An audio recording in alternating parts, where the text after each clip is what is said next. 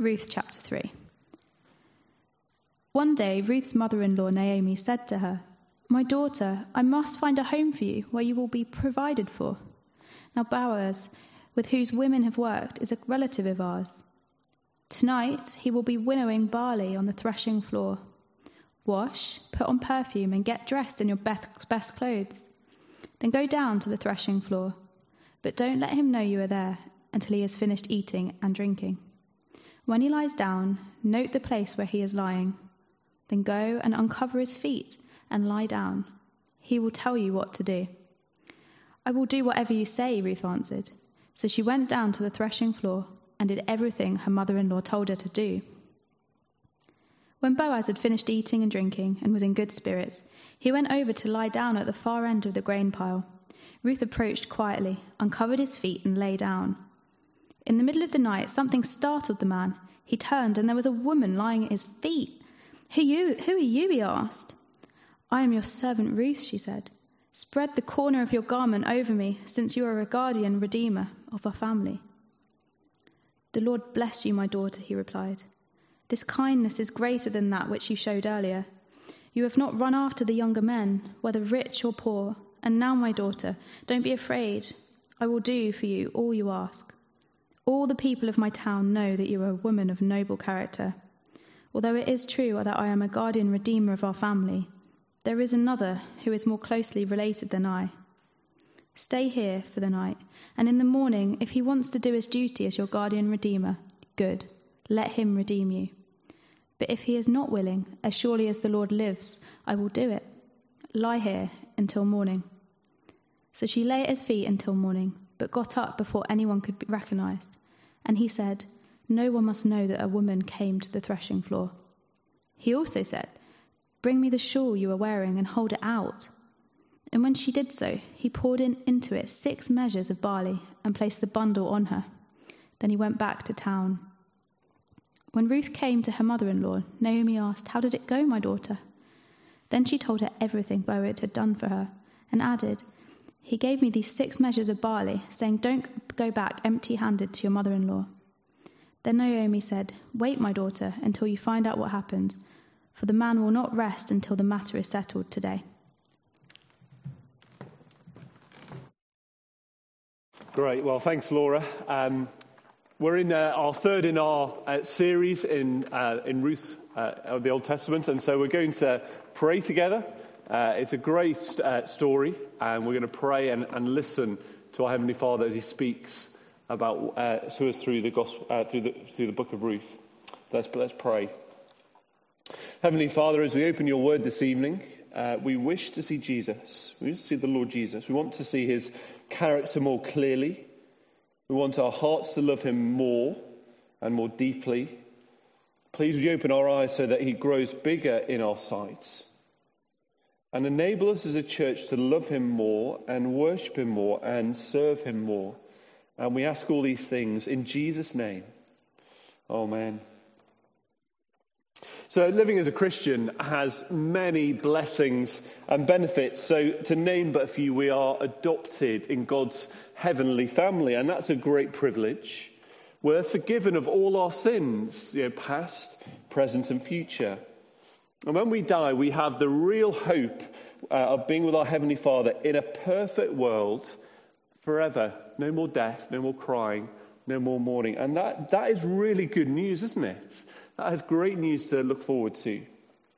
But living as a Christian isn't plain sailing, is it? If you're a Christian, you know that already. If you're looking into Christianity, then it's worth knowing that being a Christian doesn't take away all the problems, even though it might look like that from the outside. It doesn't take them all away. Sometimes it adds to the problems.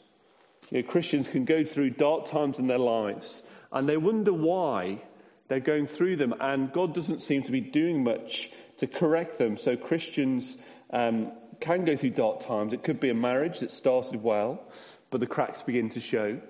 It could be a morale sapping period of prolonged unemployment, which is definitely not fun employment. It could be having to go to face a boring, repetitive job day after day that grinds you down. Or it could be seeing the health of someone we dearly love just decline slowly and we just can't do anything about it. And in those dark times, when, when life is hard and faith is stretched, it can be very hard to trust the Lord Jesus, can't it? It's very hard indeed. And I know some of you here, don't know all of you, but I know that there are situations here uh, in the church that make people are finding, make people uh, here in the church find it hard to trust in the Lord Jesus, um, and that it stretches their, their faith. So, how do we trust the Lord Jesus when we go through dark times? How do we do it? You know, uh, those dark times test and stretch our faith. How, what does a godly response look like to those dark times? I'm going to find out the answer as we look into the lives of two Israelite women in chapter 3. So, first of all, trusting Jesus involves action, verses 1 to 5. So, you haven't been with us, at, the story so far is in the last two weeks. Uh, let me remind you where we've got to. There's a famine in the Israelite town of Bethlehem, and Naomi her hus- and her husband Elimelech moved from Israel and moved and relocated to Moab, which was east, uh, the eastern border of uh, Israel. And there was, there was famine in Israel, but there was food in Moab. And it seemed like a great thing to do. However, Naomi's husband and two sons died in Moab, and so Naomi returned with her Moabite daughter in law, Ruth, to Bethlehem. And so that was chapter one. And chapter two, uh, Naomi and Ruth are living in Bethlehem, uh, but they're facing dire poverty. They are completely unable to work and earn money to earn food. And in order to feed herself and her mother in law, Ruth goes out to pick up over the leftover grain in a field. And as it turns out, she picks a field belonging to Boaz. And Boaz is incredibly kind to Ruth. And she comes home with a huge amount of food. And as Ruth tells Naomi what happened, Naomi identifies Boaz as one of the, their family's guardian redeemers.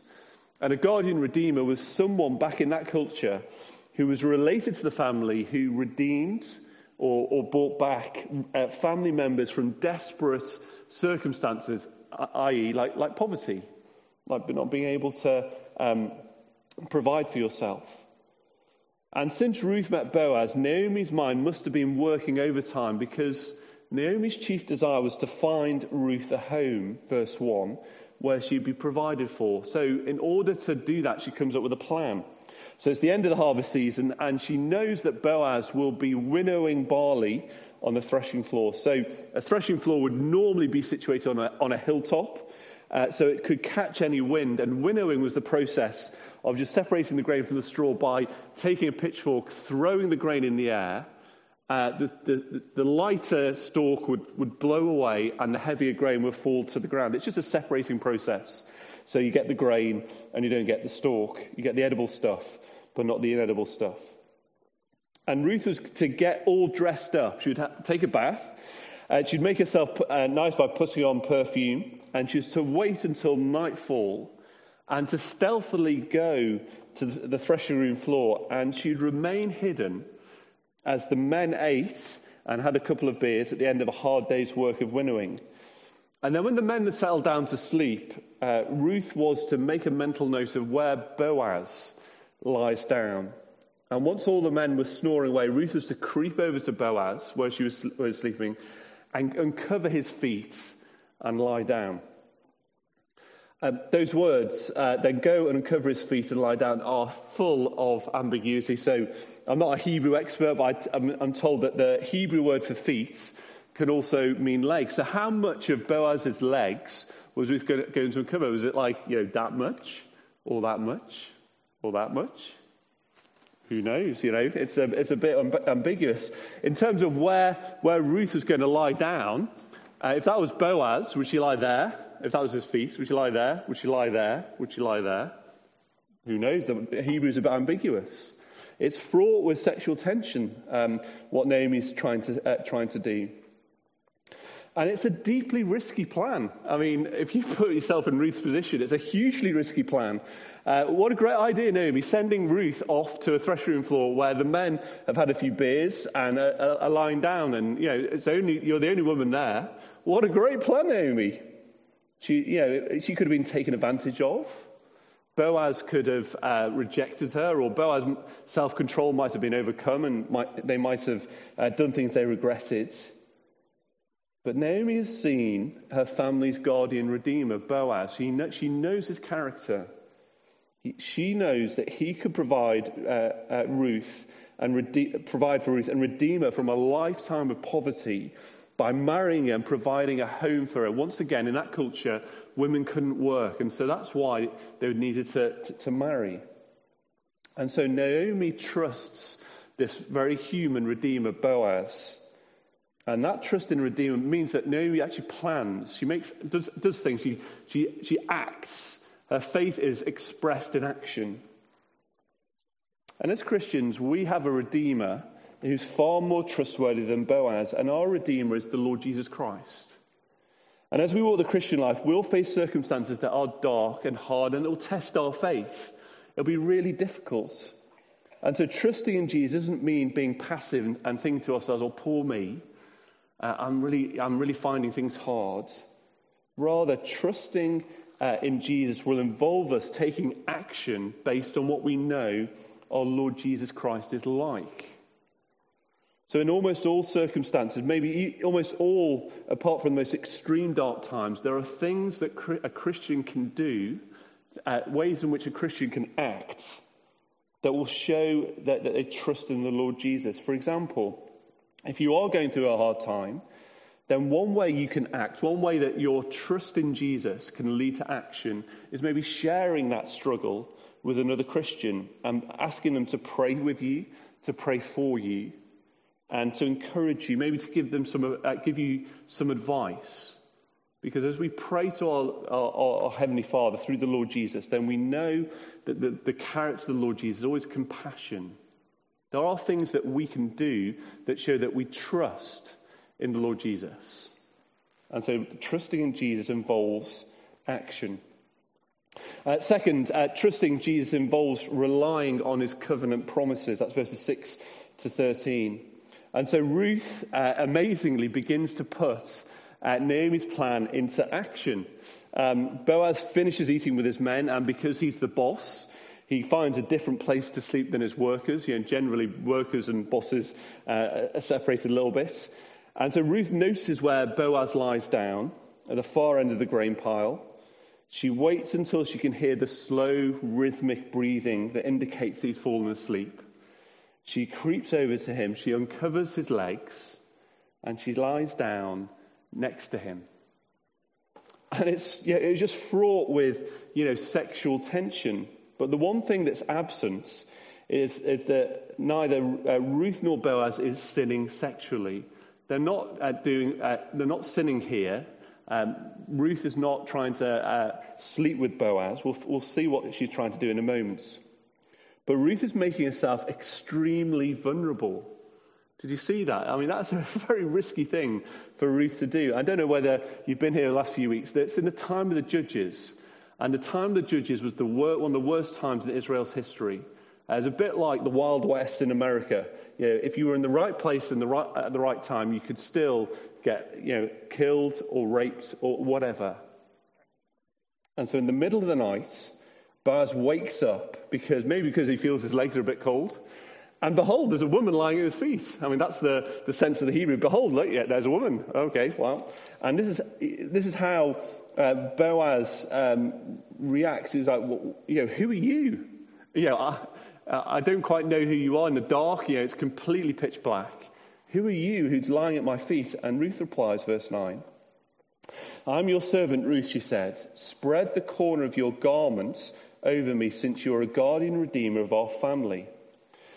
Now, what is actually going on there? Uh, what does she mean by that? Well, the phrase to spread the corner of your garments over someone only appears one other time in the Old Testament. And it appears in Ezekiel chapter 16. And there, in that context, it means uh, to marry someone. Again, if you want to have a look, uh, look at that up, look, do feel free to look that up, look that up later. So, what Ruth is doing is she's not going to the threshing floor to have sex. She's going to the threshing floor to ask Boaz to marry her. And so she's saying, Marry me because according to God's word in the Old Testament, you are our family's guardian redeemer. And that is your duty. We're in dire poverty, myself and my mother in law, Naomi. Marry us. Well, marry, sorry, marry me. Um, and Christian author uh, Chris, Christopher Ash says this uh, Ruth is calling in the covenant promises and asking Boaz to honour them, not just by generous gleanings like we saw in Ruth chapter 2, but by marriage. And so, how is Boaz going to respond? How is he going to respond to this completely out of the blue uh, offer of marriage? Well, we see his response in verse 10. The Lord bless you, my daughter, he replied. This kindness is greater than that which you showed uh, earlier. You've not run after the younger men, whether rich or poor. And again, Boaz's words need a little bit of explanation. Um, for example, what was the earlier kindness he's talking about? And what is the greater kindness? Well, the word kindness is the Hebrew word hesed, and it means loving kindness based on an agreement or a covenant. So that, that might be slightly alien to us uh, at the moment or, or this evening. But generally, when a man and a woman get married, they're entering into a covenant, into an agreement saying, uh, you know, I'm committed to you. That's the kind of thing that is being spoken about here. And so the earlier kindness is found in chapter 1, if you want to flip back there, because Naomi tried to persuade Ruth, go back home to Moab. Don't come with me, go back home. But Ruth in chapter 1, verse 16 said, Where you go, I will go, and where you stay, I will stay. Your people will be my people, and your God my God. Where you die, I will die, and there I will be buried. May the Lord deal with me ever so severely, even if, if even death separates you and me. And at that point, Ruth was showing Naomi uh, loving kindness, that uh, covenantal loving kindness that says, I'm with you no matter what. I'm for you and I will love you. I will stick with you. Uh, if you die before me, I'm going to stay in the same country and die where you die. And so that's the earlier kindness that Boaz is referring to. And so, what is the greater kindness that Ruth is showing? Is it uh, asking him to uh, marry her? Well, to a certain extent, uh, the clue is at the end of verse 10. You have not run after younger men, whether rich or poor. And so, in that line, Boaz hints that Ruth has had a number of other marriage proposals from the younger men of Bethlehem but Ruth has turned them down, even the proposals from the rich young men. She's not a gold digger. But so why did Ruth turn down these other marriage proposals? Why uh, did she choose to marry middle-aged Boaz instead of going after the younger men? Well, the answer is hinted at the very last word of verse 9. Did you see it? Spread the corner of your garment over me, since you are a guardian redeemer of our family. You're the guardian redeemer of our family. And this is completely countercultural to us. But Ruth wasn't thinking of herself when she turned down those other marriage proposals from the younger men. She was thinking about Naomi and Naomi's late husband Elimelech and, Naomi, uh, sorry, and Ruth's late husband Mahlon. Because Boaz was something that these younger men were not. He was related to Naomi's dead husband Elimelech, and so was their guardian redeemer. And so, without a male heir, Naomi's dead husband Elimelech would disappear from the list of God's people. And if that happened, it would be as though Elimelech had never belonged to God's people. And only if Ruth married Boaz would Elimelech's name continue. And so Ruth is saying, Marry me, Boaz, because she's thinking of Naomi. She's thinking of Elimelech uh, so that his name continues in the, in the list of God's people. And so she's showing covenantal loving kindness to Naomi. She could have gone and married one of the, the younger men. She could have done that, but she doesn't. She turns them down because of her covenantal loving kindness to Naomi. She is committed to Naomi and seeing that Elimelech, her dead husband, Naomi's dead husband, his name continues in God's people. And Boaz moves quickly to reassure Ruth, and now, my daughter, don't be afraid. What wonderful words from Boaz. Don't be afraid. I'll do, I will do for you all you ask. All the people in my town know that you are a woman of noble character. And so Ruth is, calls in the covenant promises, the old covenant promises, and asking Boaz, her family's guardian redeemer, to marry her. And Boaz honors those covenant promises. He says, Yes, I, I will do that. And so Ruth can teach us so much as we learn to trust our Redeemer, the Lord Jesus. Because Ruth calls in the covenant promises and Boaz honors them, but the Lord Jesus is 10,000 times the Redeemer and 10,000 times the man that Boaz was. How much more will the Lord Jesus honor the covenant promises he's made to us in the New Testament? And we can find one of those precious uh, covenant promises in Matthew 26. This was Jesus speaking on the night before dying on the cross. As he shares bread and wine, he says, This is my blood of the covenants, which is poured out for, uh, out for many for the forgiveness of sins. And in his covenantal loving kindness, the Lord Jesus promised to forgive our sins because he shed his blood for us on his death on the cross. So there will be times when we experience darkness in the Christian life, and th- those times, because of our sins, for example, our marriage may fall apart, due to our sinful behavior. And when we feel desperately guilty because of our past, some past in our lives, then we may feel that God has permanently sat us on the naughty step. But trusting Jesus means relying on the covenant promises, including that promise to forgive our sins. He shed his blood on the cross so that our sins could be forgiven. And so, someone who is trusting in Jesus' covenantal promise to them may pray something like this you know, Lord Jesus, you promised to be my Redeemer. Uh, you promised to forgive my sins. I've really sinned this time. I've really mucked up. But now, please do what you've promised. Please forgive me and wash me and clean me. And the wonderful news of the gospel is that whenever a Christian calls in one of those New Testament promises, Jesus always honors those promises, always. Boaz is just a small picture of what Jesus really is like. And he will always honor those promises.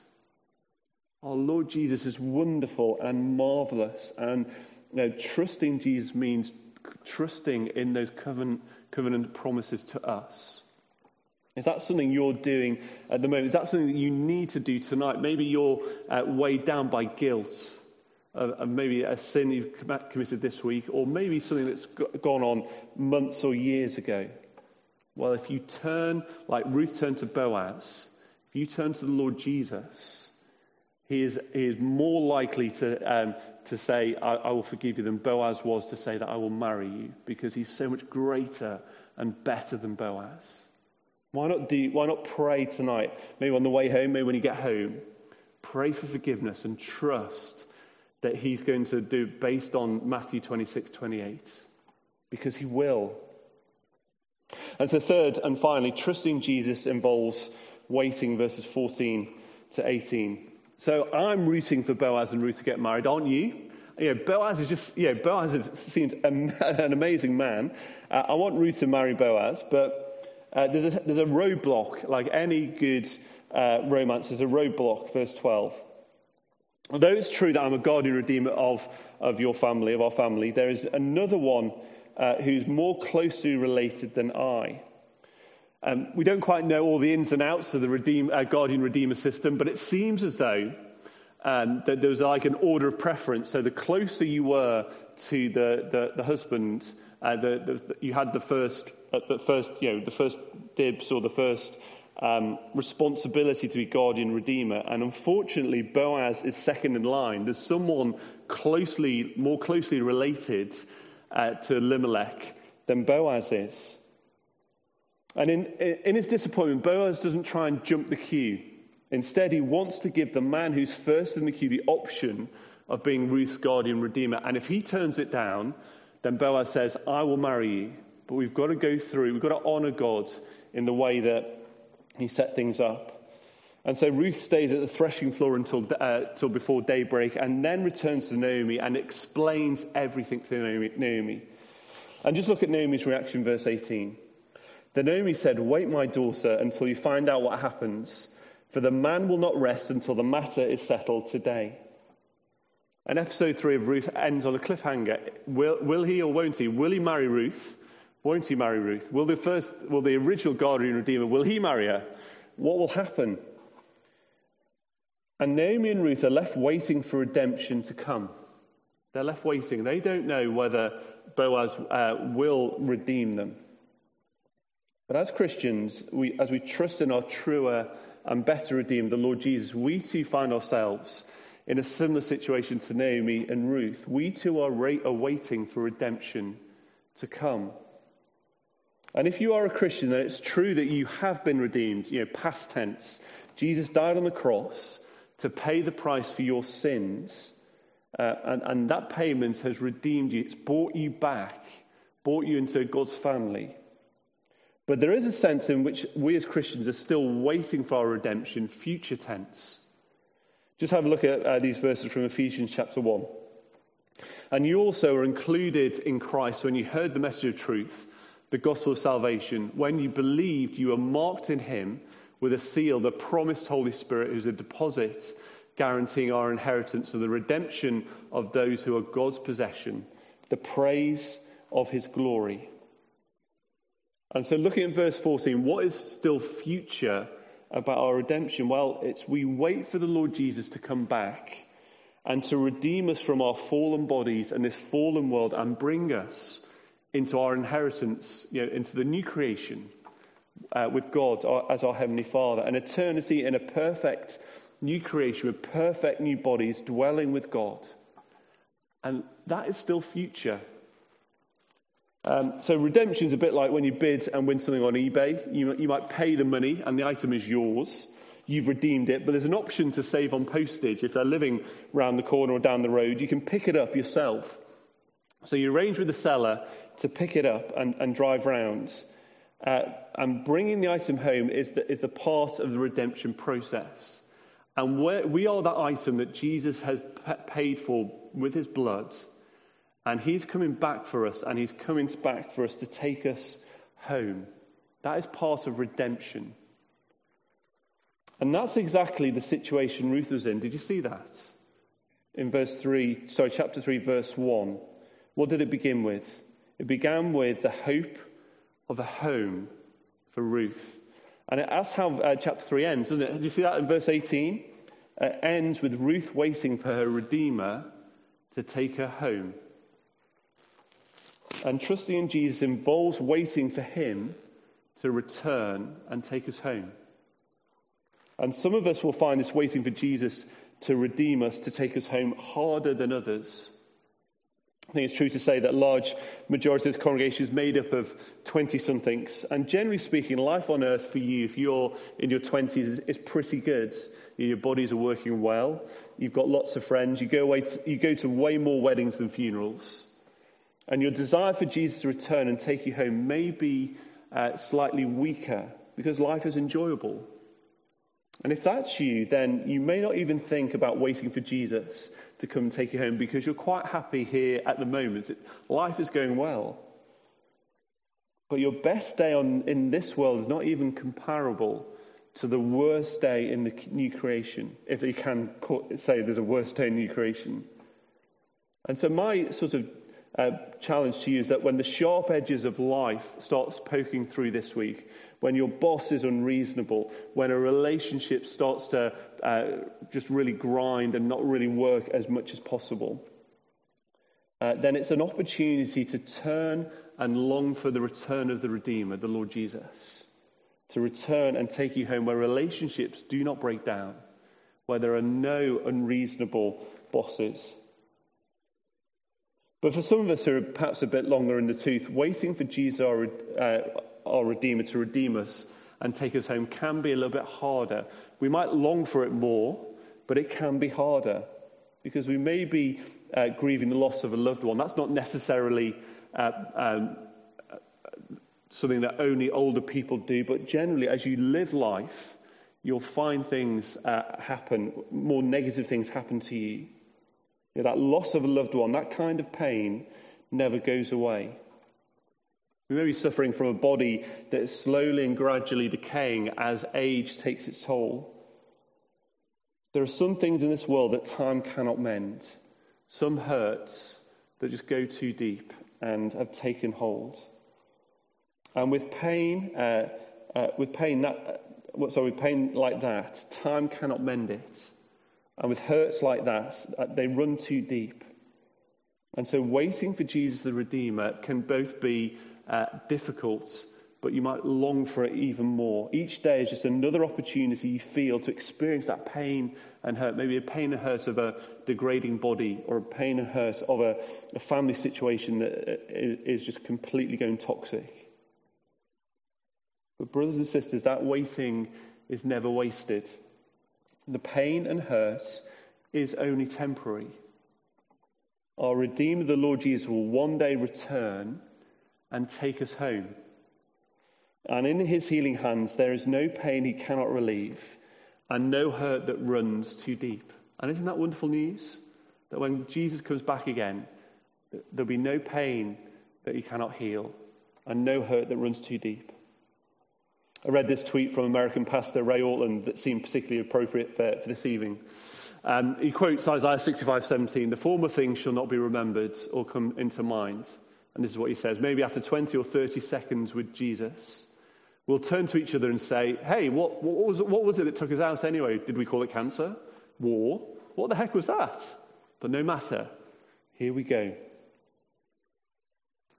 For those of us who are finding waiting difficult at the moment, the Lord Jesus encourages us to lift up our heads to see the future because he's coming back as our Redeemer to take us to the new creation. And in the new creation, there will be the healing of all hurts. And so, in this waiting time, as we wait between Jesus paying for us and then finally redeeming us and bringing us home, the encouragement is to fix our eyes on the Lord Jesus and the perfect day and that perfect day because it will give you strength to wait in the presence, wait for the Lord Jesus in the presence, even though the present might be really painful. And so we began this sermon with a question How do we trust the Lord Jesus through dark times that test our faith, that stretch our faith? Well, trusting in Jesus involves action. It doesn't involve passivity, it involves action. Trusting in Jesus involves relying on his covenant promises. And trusting in Jesus involves waiting. And so, as, as, a church and as individual Christians, are we going to be trusting Jesus this week as we act and rely and wait for him? I'm going to pray uh, together. So let's uh, close our eyes and pray in response. Heavenly Father, we thank you for how the faith of Ruth and Naomi in Boaz is a model for us as Christians. We rejoice that our Redeemer is the truer and better Boaz who will never let us down and one day will return to redeem us and take us home. Father, we pray for those of us who are finding waiting for our final redemption difficult. Father, would you please fill those particular people with hope as they think about what Jesus has promised to do to heal them completely from all pain and all hurts. And Father, would that hope keep them going? And Father, for the rest of us, help us to keep on setting our, our, our spiritual eyes, our spiritual vision on the future, so that when dark times come, uh, we can wait with hope. And we pray all these things in Jesus' name. Amen.